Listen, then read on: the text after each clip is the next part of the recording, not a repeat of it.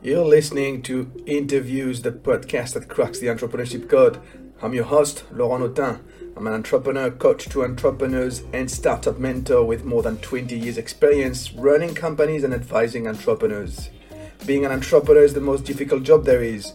There are no practical guidelines. So join me every week and learn how you can better navigate your entrepreneurship journey and become an exceptional entrepreneur.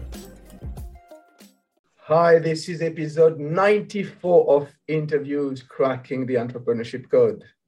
Today we're going to sunny Spain to meet Fredrik van Huynh, the co founder and CEO of Absolute Internship, an award winning internship programs around the world designed for ambitious, hardworking, and talented university students. Frederick is also a TEDx speaker, the host of Fika with Rice podcast and is ranked among top 25 Swedish entrepreneurs disrupting industries and breaking boundaries around the world. Fredrik is of Cambodian origins. He was born and raised in Sweden and he speaks seven languages, but today we'll stick to English only. And before we start chatting, don't forget to grab a copy of my ebook, The Entrepreneur Mindset Seven Tactics to Avoid Being the Bottleneck in Your Business. You'll find the link in the show notes.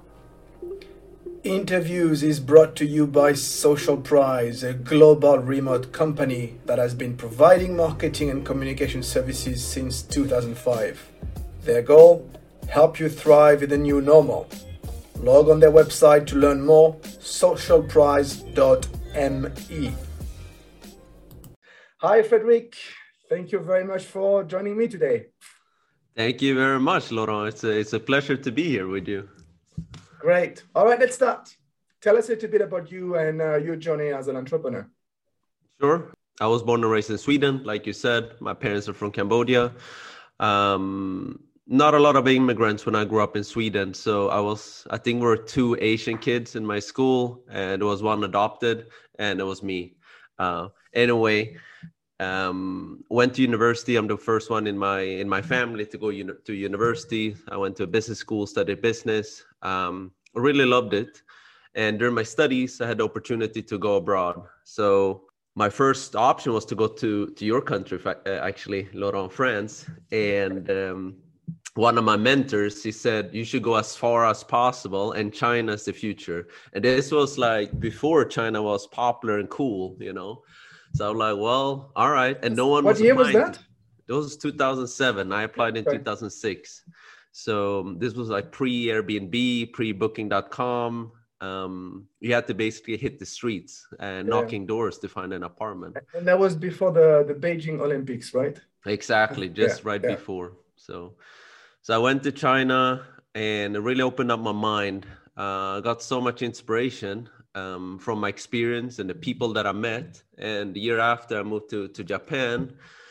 And there, um, I found out about people looking for summer internships. I had three classmates that were looking for summer internships. And I was like, what's an internship? And they were like, well, it's like a job. You're working for somebody and you're learning and it's a gateway to, to a full-time job. And i'm like okay i know a lot of people back in shanghai and i can hook you up with internships. So i helped them out and long story short they didn't have a good time. They had problems finding accommodations um, sorting out their visas. And again this was like pre-airbnb pre-booking.com right? And i was like i was thinking about that. I'm like okay now i've graduated and i'm like one day looking for summer internships because I couldn't find a full time job. I was applying to over hundreds of jobs. I couldn't find, I couldn't secure one, and um, I was googling summer internships one day, and this company popped up. They were offering internships in New York City for twelve thousand dollars, and I was like, if they can charge twelve thousand dollars, like we can do this for like 4000 in shanghai and people actually need help to get an internship in china like people speak english in new york so that's when my entrepreneurial like my professional entrepreneurial story started with absolute internship which today is one of the the biggest um, internship programs for students but i've always done stuff when i grew up i was knocking on doors when i was 10 11 selling christmas cards which I don't know if it's common in Finland, but it's very it's not very common in Sweden. But we do it. I, I did it. I was like, yeah, I buy a pack of twenty, and I was selling them one on one to to neighbors and stuff. And I was shuffling snow, and I didn't I didn't do it to earn money, but I knew that if I did it, some neighbor one out of three would give me some money, you know, and I will spend that on candies or stuff. So it's very interesting. Every time I have a a, a conversation with uh, you know a young guy like you, and we're talking about pre stuff, you know, pre Airbnb, pre Facebook, pre YouTube, pre internet, even. We're talking about like 13 years ago, which is nothing. It's amazing how the landscape, the, the business environment, how everything has been impacting that so fast. Have you seen? Have you been able to benefit also from that such a quick expansion with your company? I think so, Laurent. Mm. I think I I consider myself really blessed that I was that I was part of the generation before TikTok and Instagram and like being part of the traditional, you know, business world and also the world now. And I can definitely agree that we bef- benefited a lot because when we started, like my dream was to build a remote company because i read the four hour work week. I was like i want to have team members that work with me and we can work from anywhere in the world you know? So that's what i wanted to build. And i don't think that would have been possible 20 years ago or 25 years ago. But tell us a little bit how did you how did you build the company? So i've always been a very practical guy Lolo. Yeah. so when i looked at that website i was like all right summer internships and they're organizing accommodation for students. They're sourcing the internships. They're getting them uh, metro like subway cards. They're taking them to cultural activities. And they add like an add-on to make money on that. I was thinking okay number one i was already doing this sort of for our international students back in sweden. I was like the one welcoming um, exchange students so, and I took them to activities. Like I made them feel comfortable. I taught them about the Swedish culture, you know. So like, okay, I can do that in China. So box number one, like done. And then box number two was like, okay, I can sort out, accommodation. We're, we're gonna start with five to twenty students. We're not gonna have two hundred students, right? So I can do that. Um, I can sort out the visa for them. What I couldn't sort out so far was the internships because I could do it for a few people, but not 20. So what I basically did was cold emailing companies. I went on LinkedIn. I was like, all right, let's let's cold email companies and see if they would be interested in meeting me. So I met with companies. I introduced my concept, and um, people like, yeah, of course we need interns. Um, and that's when I thought, okay, um, this could work. We just need a website. The problem was me and my partner, we had only one computer to share. So the, the, it was hard. Uh, so, yeah. and we had 2000 uh, euros, $2,000 back then. So I was hitting up forums. This was when forums were popular. I was like, yeah. guys, I need a, a, webmaster. I was living in Bangkok back then. I found a Swedish guy. He said, I'll do it for, uh, for, um, for about a thousand euros. Um, but I need a design. And I'm like, I don't know to, I don't know how to design. so I asked my uh, my partner, and she's like, "Okay, I can do it on PowerPoint." Imagine yeah. we did the, the first website on PowerPoint, and yeah. anyway, you're like, well, how about the colors? And I'm like, well, my favorite football team is Juventus, and their colors are yellow, black, and white. So like, well, that has to be in the logo on the website. Uh, but anyway, we put the website up, and um, it took one or two weeks, and we had our first paying customers. Funny story, Laurent. We had only 2,000 euros, right? So a thousand euros went to the website. We had a thousand euros left. That went to buying a new computer. So we didn't have any money left. So where to actually open the company. So we didn't we didn't even incorporate the company, and we had customers wanting to pay, and they had to pay us on our private bank account. Again, this is before PayPal and stuff. So I remember, I think it was our fifth or sixth customer. Uh, it was for Switzerland, and it was like, um, "Why am I sending the money to a private bank account? Are you sure this is not a scam?"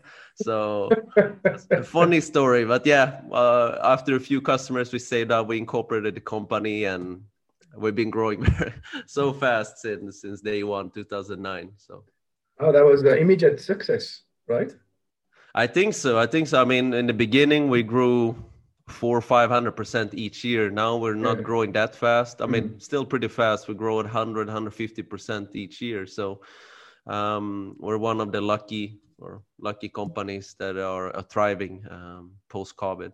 And have you had any investors, or you completely bootstrapped the business? Uh, we completely bootstrapped it.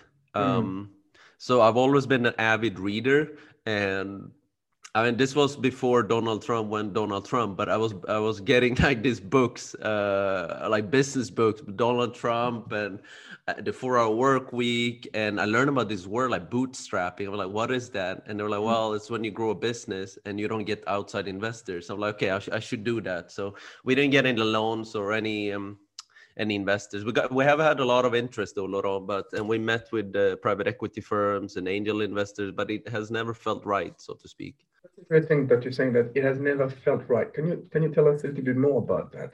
It's it's a good question, um, which I don't I, I don't think I've ever had that. Um, but so I the, so I asked myself, why did I start? Why did I become an entrepreneur? Why did I choose to work work my butt off uh, and always like like work 80 90 hours a week for what you know mm-hmm. so in the end of the day that answer is to really maximize the creativity of my output, trying to reach my potential, which I know I will never reach, but I will get closer to it, and some sort of freedom. It's never been like, okay, I want to make like a hundred million because I know if Absolute Internship today would raise capital, we will get a crazy valuation. You know, we would. But I'm not one of those guys that are gonna go in the media or on Instagram and and brag that hey, I have a that we raised I don't know 10 million euros because that's gonna make me look cool, you know. Because in mm-hmm. the end of the day, I'm like I said earlier, I'm a practical guy. I only care about the net profit. That's all I care about, you know. I don't care about the revenue. I care about the net profit because in the end of the day, that's what's gonna like that's the the blood, that's the the veins of the company you know? And i know that's really old school. It's like a hundred year old like business thinking but that's the way i, I like to run it. Because uh, I, I think patience uh, is so so underrated because when you meet private equity firms when you meet angel investors they want an exit in three years. They want an exit in five years um, which in my opinion you know it's not it's not sustainable because what they're asking you to do is that hey uh, Fredrik, instead of working 80 hours per week, now you're working like every single day, uh, night and morning, because we we wanna we want our return, you know, in three to five years. And I prefer to spend my time training jujitsu, uh, you know, um, spending time with my family, you know, and and travel on my free time. So priority, well, the company is your baby. It is this is something that is important to you, but you want to balance that with your lifestyle. Exactly. Exactly. Mm. Lifestyle is a good word, Loro. Yeah. Yeah. Amazing. Love this, love this wisdom because I also totally agree with that. You know, I'm 45. I used I used to work too much.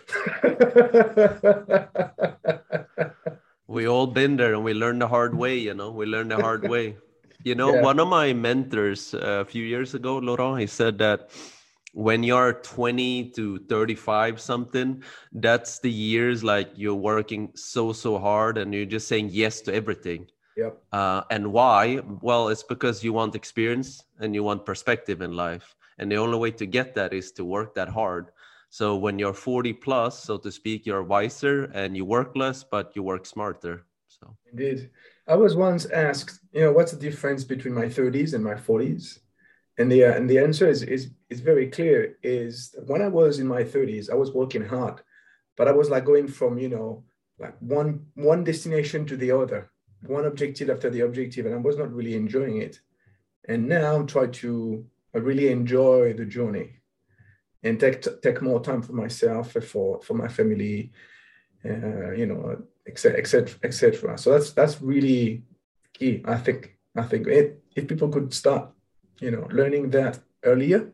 100%, 100%, Lodo.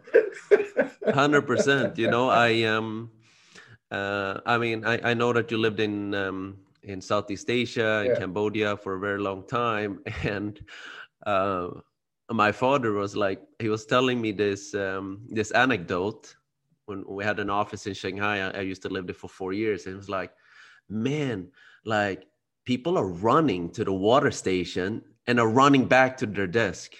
And it's like in cambodia people like so slow walking to the water station and walking back so slow.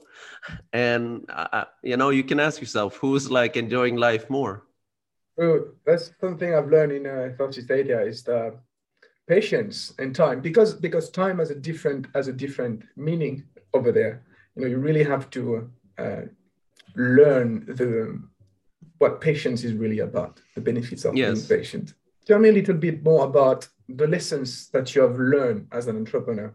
Patience is number one. So mm. I think the lesson number one that I've learned is that patience pays off. You go through the process, whatever you want to do, and you have to pay the price in terms of the, the experiences, the scars, everything that you're learning throughout the way.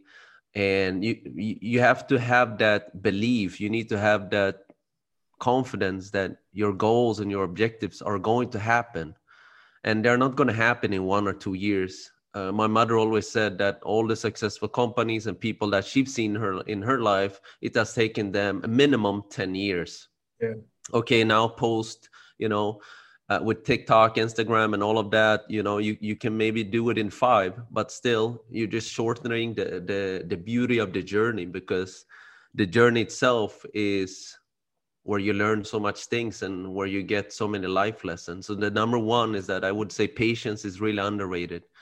Uh, number two is self-awareness. I think a lot of um, entrepreneurs that I speak to, a lot of successful executives and, and so what, I think they might be very good at what they do, at their work and so on, but becoming a very successful, I'm talking now like being happy, being wise, being peaceful, and financially. So all of those successful entrepreneur, I think you need to be very self-aware. And in order to be self-aware, you need to acquire wisdom. And in order to acquire wisdom, you need to be talking to 80, 90 year olds, seniors who have actually lived life before you. Um, you need to be reading books old books i'm not talking about like the, the newest best-selling author like books that are 50 60 year olds and you need to be asking yourself very deep questions spending a lot of time alone and being comfortable alone. So i know that when i started off uh, as an entrepreneur i mean i was very young. I was 22 years old and i'm like and i'm a very social guy and i'm like damn this is really really lonely you know? And you have to be very comfortable as an entrepreneur being alone and that's where you become more self-aware. And i think in order to be successful being self-aware is is really crucial. Um the the third lesson laurent is empathy. Right. And that has to do i mean empathy and emotional intelligence. But you know when you're growing right yes you can be like a, a, a, one a one person company but you still need to have empathy for your customers for your audience for your stakeholders your partners or you can have a, um, a small company or a big company. Like we have many many employees. I think we're 18 now and everyone is different right? Everyone is different and having the patience and having the understanding that you need to listen to your people um, everyone that you're dealing with everyone is coming from a different place um, everyone is dealing with different type of private life family matters and if you have empathy for sure you're going to win more and, and have a much more peaceful life. Can you tell me what was your biggest challenge and how you overcame it? I think two things two memories uh, come up to mind. I think um, number one was when um, we've been running the business for two years and the business model was wrong. And i was like okay um, i was telling my partner that okay you know what? I'm on the verge of like i'm really upset about this. It's not we're not making the and not the millions but hey we cannot take a salary. Like i'm i'm tired of eating tomato sauce and pasta and cup noodles. And like uh, and you know uh, what do you call that coffee now? Instant coffee. I'm like tired of instant coffee because i yeah. love coffee and i hate instant coffee. No but well i had it so much now but anyway i was tired of that you know because i'm a human being. Two years yeah. you know like two freaking years. So we changed up the business model. Like okay we need to do something different. We changed up the business model and that really helped because after that things really changed. We got we got featured on bbc and that changed everything for us um mm. laurent. Another challenge that i had was i think it's the first time i'm talking about it is like when we got really bad press uh, in australia because all the press before have been amazing you know we're featured on forbes bbc the new york times um, bloomberg and so on and got really bad press and and I spoke to my uh, one of my mentors, and he said, and this is a heavyweight, you know, Laurent. Like this is a guy who's been doing business with Carlos Slim, um, like really, really like heavyweight. And he was like, um, Fredrik, time heals everything, and you know remember you're a very like you're a great guy. Like you have a good mm-hmm. heart. Like you do well in the world. I mean it's not like you're selling drugs you're not selling like you're not harming people you know? You're doing something that is actually making people having a better life. And those that can't see it you know like screw them. Like you're gonna serve those that that want to be served and want to be helped. And i think that perspective really helped. And sure we've been reminded about that that like bad press. And i was thinking about myself like well tiger woods had really bad press you know his entire breakup and all of that happened to him and i'm like well he came out stronger and i think um, that was a huge challenge and I, I, we became very very strong because of that what do you want to take the business what's next what's next um, we have an internal goal Laurent. so mm. I spoke about being a remote company, right? But um, a few for many many years, Loro, I thought that my perspective of success was you need to have an, an expensive office and a very expensive like street address because to be honest that's what we're taught right you need yeah. to have a nice office so you can like serve your customers and, and that's what that's why we see a lot of too. exactly. We're like, oh, like, yeah, it's true. It is true. You know, businessinsider.com. Like, hey, check out the yeah. newest office of Facebook and whatever. So a few years ago, um, uh, one of our biggest, biggest customers, they came to visit us in Shanghai, and this we're we're about to move offices, so it was completely empty the office. And she was like, "Well, where is everyone?" I'm like, "Well, we're we're changing offices," and and we knew her really well and on a personal level. So we got to talk, and she said, um, Fredrik, I don't think you guys need an office here. I mean, you guys can work like from Hawaii or from Thailand because, as far as I'm concerned, you know the city really well. The students are not here year round. You only you only welcome them in the summer. So mm-hmm. as long as you can get all my need, needs met, like you don't, you guys don't need this office. It's just a waste of money. And when she said that, Laurent, like when your biggest customers tells you that, that was like a big confirmation that hey, because I missed my family, like there was many Christmases, like I didn't celebrate them with my family back in Sweden, and I missed them so much. I'm a big family guy, and I was like, damn it! I told my wife that we're moving back. Like this is a sign we're moving back. Um, and we'll have a small office in Europe and and and that's it, you know. So when she said that, um, that was like the starting point. Fast forward today, you're asking me about the goals of the company. Is that right now we have a hybrid model, but what we want to do is that we want to become a really a full remote team. Um, so anyone can work from anywhere. We have a little base in Barcelona for those that prefer to work from an office because we do have a few that that prefer that. So that's one of the goals that we have. And then another goal that we we have, Laurent, is to have a bigger impact on the younger generation. So you mentioned in the beginning that we've been serving university students, and that we've been doing that really well since 2009. I mean, we're very very influential, uh, but we want to take this to high school students. So we want to build um, one of the the most dynamic and strongest high school internship programs in the world. I want to talk about something because we didn't really talk about it, and you know, your your company uh, grew pretty quickly, and I want to talk about the importance of marketing. Okay. You yeah. know, because in those in those days, startups, everything everything is online. You know, we are completely bombarded with um, you know growth hackers everywhere. What what sort of uh, you know marketing techniques have you been using to grow your business?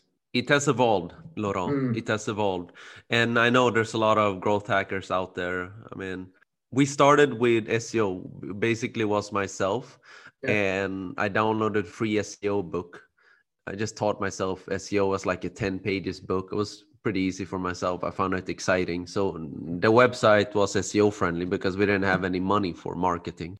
That worked really well. Another thing that we did was, you know, you remember when I said we had that click, right? That yeah. we got featured on BBC and so on. Tipping point, we can call it, was that we had an office in, in Shanghai, but we didn't have an office in Europe or we didn't have a presence in Europe. And I was like, how can we get to our customers if we're not close to our customers? So I was like, okay, uh, we took all the money that we made that year um, and we moved to London. Never been to the UK before. So like setting out, like, well, it's not, it can't be too hard. People speak English, right? So we moved there for for an undetermined time, and basically I was looking on Wikipedia. Like, okay, what are the biggest universities in London? And we went and we booked like info sessions, and I was like, okay, it's all about adding value. So everyone is uh, is interested about China. So I'm like, well, what can I teach them about China? Because I lived in China for at that stage it was three years so like how to do business in china um, so i went and we toured basically like the most important schools in, in london and we taught students how to do business in china why they should be considering studying or working or reading about china there was nothing about trying to convert them to our program because i always believe that those that want to invest in, in in an experience like absolute internship they will always come. It's like if you're selling a vacuum machine like if you're trying to like really push that through my like, like through my throat that hey you have to buy my vacuum machine like of course i'm not gonna buy it you know? But if you can tell me why like why i should consider it and how it is for other people i might i might do it. So it's like indirect sale and that, that worked really well Laurent, because the only thing that it cost was the travel expenses we didn't yeah. pay too much for the info sessions and it was much better value than paying for ads on the internet because it was quality high mm. quality mm. leads so to, so to speak we didn't get a lot of applications we didn't get a lot of sales but the, those that came to our website they all converted you know right that was back to I the did. basics like forget about digital marketing just talk to people face to face in person exactly exactly yeah. because and then we went of course to career fairs and so on and people resonate with my story and they're like yeah you're right you know i should be doing this and I mean, some they couldn't afford it, but you know, two mm. years later they they could afford it. So and they remembered us. So I think those were two things that really worked for us, um, Laurent. And those were, I think, big big tipping points: the SEO yeah. and then the talking to customers face to face. And I think, let's say that you are an entrepreneur and whatever you're selling, trying to identify your niche. You like you can't boil the ocean like it's like what Jack Ma says: it's better to be like a big fish in a river rather than to be big fish in the ocean. And it's so mm. true. It's we didn't go to the U.S., you know, where it's so expensive to tour across. Like it's a huge continent, right? Yeah. So we chose the UK, which is much smaller. And being based in London, like we were two to five hours away from. We could do day trips basically for to do these tours. And we lived very cheaply. We lived um, below our means, so we could invest as much as possible in this. Mm. Um, yeah, and it's all about believing. I think in marketing, it's all about believing because uh, I had this dream. It's it's not stupid. I think it's every boy's dream or girl's dream was like to have a, a Ferrari. And every morning I would take like the bus or the train. We'll go to tour, and, I knew that one of our neighbors he had a black Ferrari, and I saw it every morning, and it kept me driven. It's it's a nice memory. It kept me out like one day, one day, you know. Uh, and uh, I don't have that dream anymore, but still, like I was like one day, like you need to have some sort of inner drive because when you're talking to your customers, they can feel if you're being real. They can feel like it's the best marketing you can do. Like when you're trying to like teach them something that something that you are inspired about, uh, people really resonate about that. Would that be your one recommendation to entrepreneurs? to speak to customers face to face yeah um to dream to dream big. I i think it's important. Yeah i think if that's one yes absolutely. And then number two to read a lot of books. Yeah you mentioned several books that have uh, impacted you. Absolutely absolutely. I've always been an avid reader. Um, uh, my mother told me when i was young i was uh, nine or ten that uh, because they they had never had opportunity to go to school. So they were like well uh, you know mom and dad like we can only like show you the way so to speak. But when it comes to like professional like business mentors and all of that we can't give that to you. So the only way you can get that is through books. So and we can't afford to buy you books so you need to go to the library so i went to the library and i'm sure like if i have high school friends or like people that went to school with me they, they knew that you know Fredrik was always reading because i always was. I was like the bookworm but I was doing sports too a lot of sports but i was reading a lot. And when things were really hard laurent the book that i bought uh, actually i didn't buy it. I downloaded it for free. It's a torrent. It's think and grow rich uh, by napoleon hill uh, Daymond John, he recommended it, uh, the founder of Fubu. And so many entrepreneurs read books. They're like, yeah, I read that, Fredrik. I read that. Yeah, but what did you do about it, man? What did you do? So what I would do is like, I read that book. I was like, I followed every single step. I was like, writing down your goals. Like, damn it, I'm starting right now. I'm starting right now. You know, I'm not starting like, oh, it sounds like a good concept. Like if this worked for like Andrew Carnegie, it was like was like a multi-billionaire, like I'm gonna freaking do it, you know? So I did that, and I'm telling you, all the goals that I've been writing down since that day has happened. And yeah, it sounds ridiculous. You have like a piece of paper, you know, that you're reading your goals morning, lunch, and evening. But I'm telling you, it works because it's not because it's, it's some magical positive thinking. It's not that. It keeps you focused you know it keeps you focused on your goals. That's what it is. And it's not about the money. It's not about the goal itself. It's about the journey that the journey that you take to reach that goal and the man and the person that you become you know? So i think that's what it's all about. Amazing Fredrik well that was a fantastic conversation. Very inspirational. Thank you. Thank you very much for your time today. Thank you very much laurent. It was a pleasure and thank you for listening. If you've enjoyed these episodes, subscribe to my podcast so you don't miss any. See you next time. Bye for now.